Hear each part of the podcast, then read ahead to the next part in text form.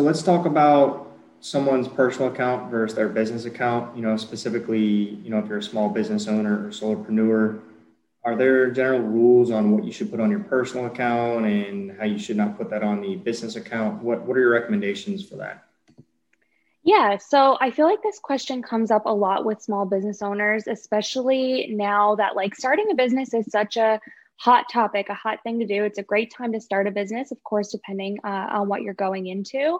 And so, what happens often is when you're first starting out, a lot of your uh, followers on a business page and your connections on your business page are similar to your personal page. So sometimes it can get confusing because you might be wanting to post something and just wondering should I post this to my business? Should I post this to my personal? Um, a lot of the audience overlaps.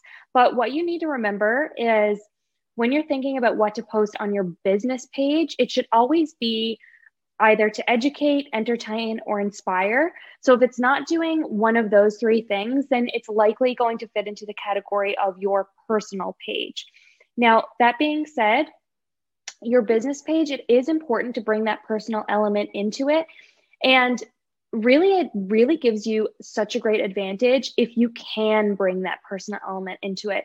I've worked with a ton of brands over the past few years, and nine times out of 10, it was just easier if the brand already had a face because it was just like, okay, now we can talk and somebody can get to know that owner and that person. So don't be afraid to show up on your business page as you and be the face of your brand. It's going to make your brand just stand out 10 times more, add that personal element and add that emotional element too, which can be.